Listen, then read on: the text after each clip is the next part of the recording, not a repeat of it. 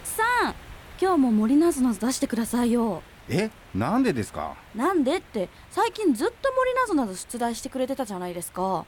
あのねヒラリーさん僕が毎回毎回このウッドキャストのために森に関する謎の謎をわざわざ問題です。突然来た。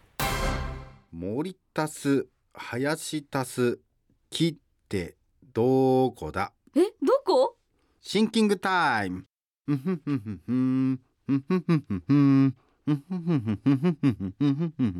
へい終わりですどこってことは場所かな答えは答えはだいたい1分後知ってます ZIPFM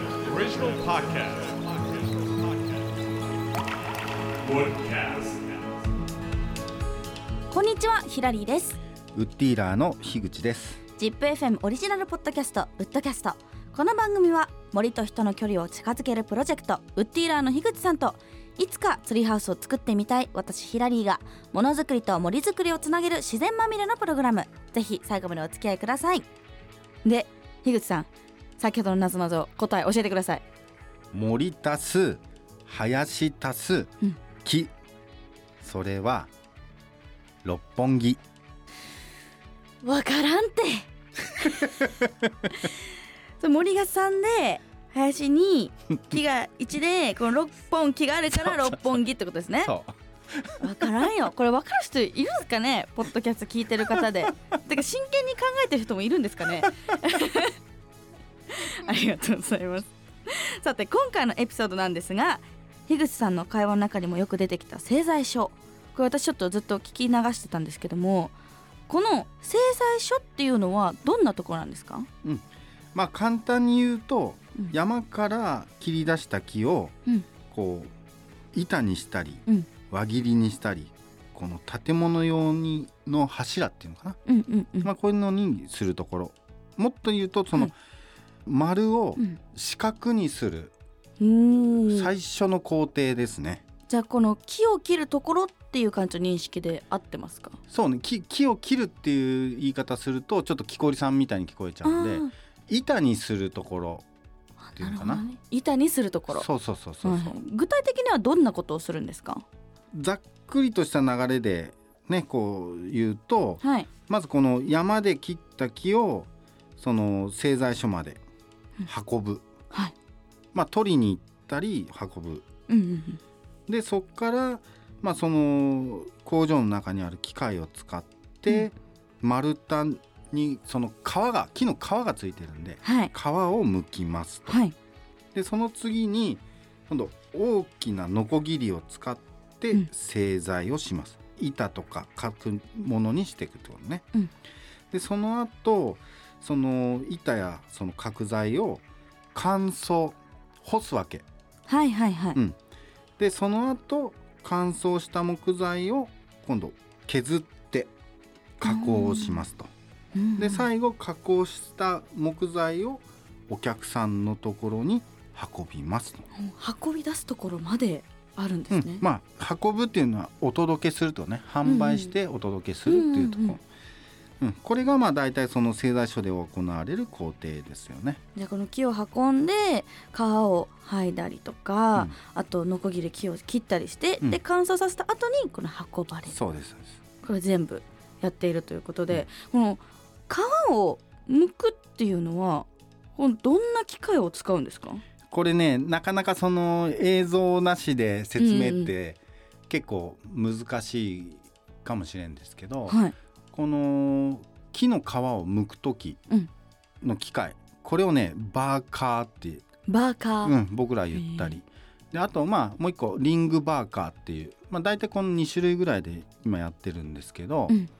まずバーカーってこの丸太こう鉛筆みたいなっていうのかな、うんまあこう丸をぐるぐるぐるっとこう回転させるんですよ。まず木を。うん。でそこにこの金属の爪。すんごい爪があってそれバリかいていくのよ。へかえお互い回転させて順番に順番にバリかいていく。そうするともう、ん。なんていうんだろうな木の皮がこう破砕されながらっていうのかなもうむしり取ってくっていう感じな。じゃあなんか綺麗に剥くっていうよりはこれなんかけ削っていくみたいうなそうどっちかっていうとそんなイメージ。へええこの皮はなんていうんですかこの一本にっていうかあのリンゴの皮むいたみたいな感じでああいう風にめくれるわけではない。いやもう細かくバラバラ。バラバラバラバラバラ。バラバラへえどれくらいの大きさの機械なんですか？結構でかいですよね。大体あの家の柱を作る時はうん。直径が1 8ンチから2 2ンチぐらい、うんうんでなんていうのかな木の端っこか端っこ両方とも大体同じ直径なんですよ。あそういうのは。うん、うん。でそうすると、まあ、ぐるぐるって回してもうん。まあまっすぐ回るからはいはい、直径が両方とも一緒だからね、うんうん。とまあ向きやすかったりするんだけど、はい。一番この木の根っこの方のやつだとそのなんていうのかな直径が右と左と違うんで、うんうん。回転させると進んでっちゃったりああこれが落ちちゃったりして結構大変だったりするんですよね。えそういう場合はどうするんですか？なんか他の方法とかってあるんですか？もう手で剥く。手で？手で剥くかもう剥かずに製材しちゃうか、あそういうこと？そういう方法もあるんですね。そういう方法もある。手でってすごいですね。かなり時間かかりそうですね。まあ、あの専門の職人さんもいるぐらいだから、またちょっと違ったカテゴリーがあって、うんうんうんうん。専門の方とかもいらっしゃるんですね。そうそうそうそう。えもうすっごい技術が問われそうですけども、うん。こうノコギリっていうのもありましたけどノコギリっていうのはそのね私が今想像してる手で持つようなこの小さいねノコギリってわけじゃないですよねきっと。まああのーその昔はうん手で持つノコギリで製材してたんですけど、それでもどうだろうな。ノコギリの長さが90センチぐらい結とか、構長いですね。うん、でノコギリのもう鉄板だよね。高さも50センチぐらいの高さ。そんな、でその長さの中にうん。このノコギリのギザギザがうん、20か30ぐらい。目がものすごい厚粗いものでこう手でグリグリ引いてやってたのがまあそれは昔なんだけど。うん、今は帯ノコって言って帯の子？大体ねえーっと普通の山の製材所だと6インチって言って大体こう130ミリ？13センチか15センチぐらいの幅の鉄板がうんこうずーっとぐるっと輪ゴムみたいにこう輪っかになってるのがあるんだよ。輪っかになってるん一ですか？周がね10メーターとか15メーターとかあるやつを、うんうんうんまあ、そこに片っぽにノコギリのそのギザギザがついてるんですよ。片っぽに。うんでそれがずーっとエンドレスでぐるーっと回っていくと。そうそうノコギリーギーコギーコしなくても、うんずーっとギーの状態がずーっと続くわけ。なるほどね。でそうやって回ってるとこにこの電車みたいな、うんうんうん。その台車って呼ばれるものにはいはい。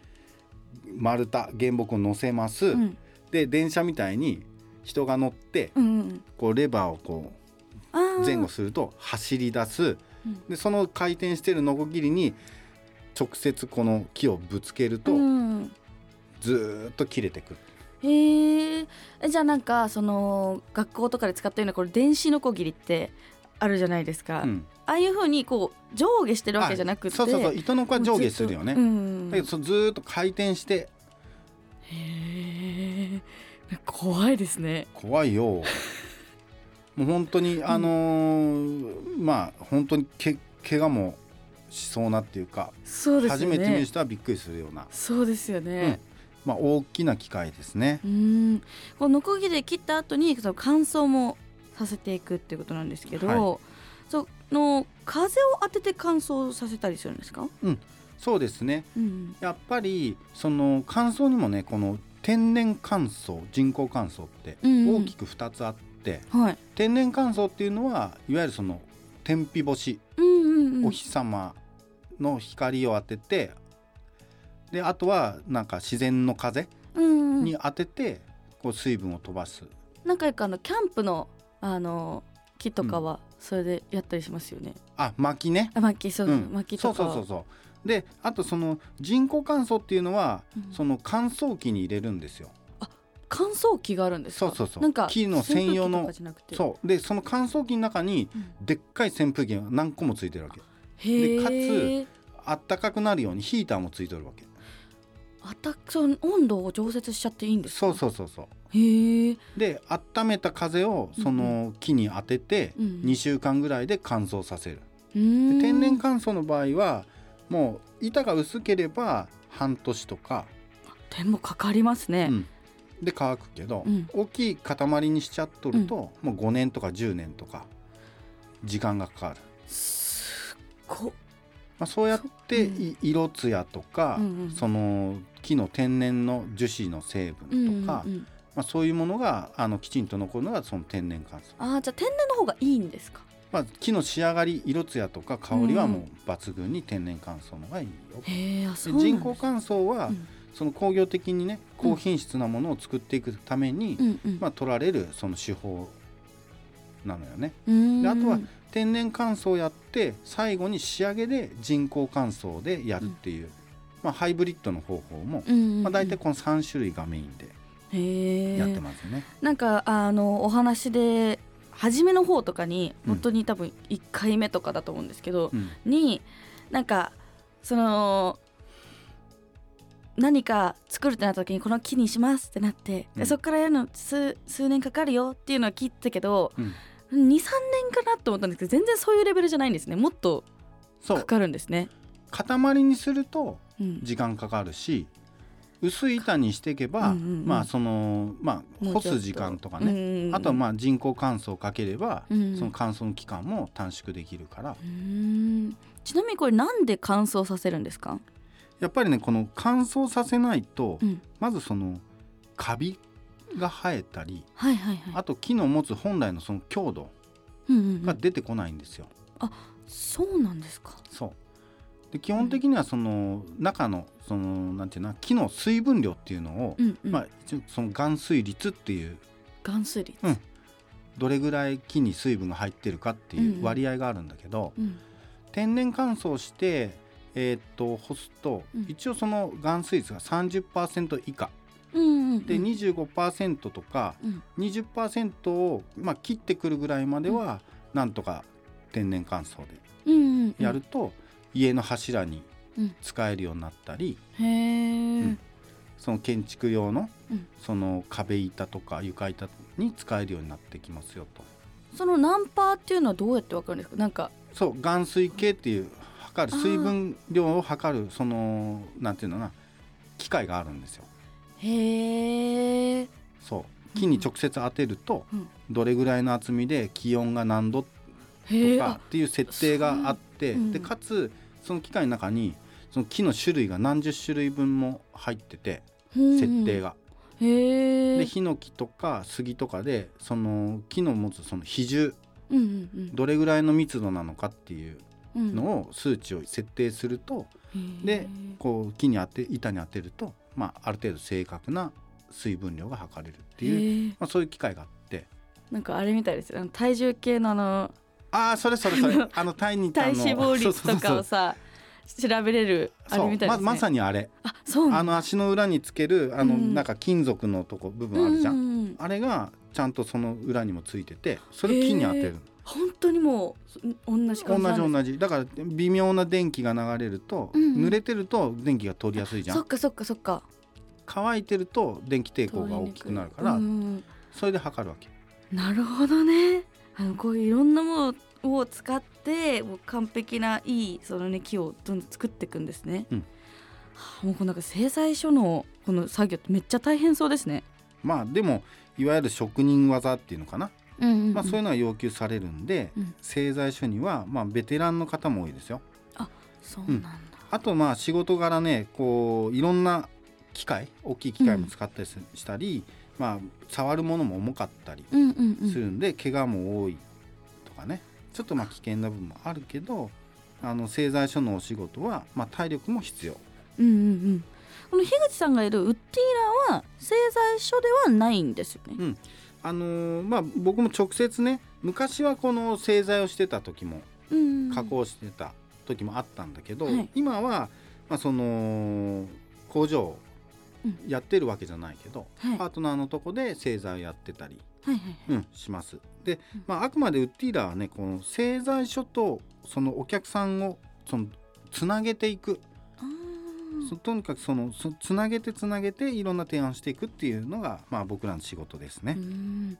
この木材にとって製材所でのこの工程はすごく大事なんですね。樋口さん今回もありがとうございました。はいありがとうございました。ウッドキャスト次回もお楽しみに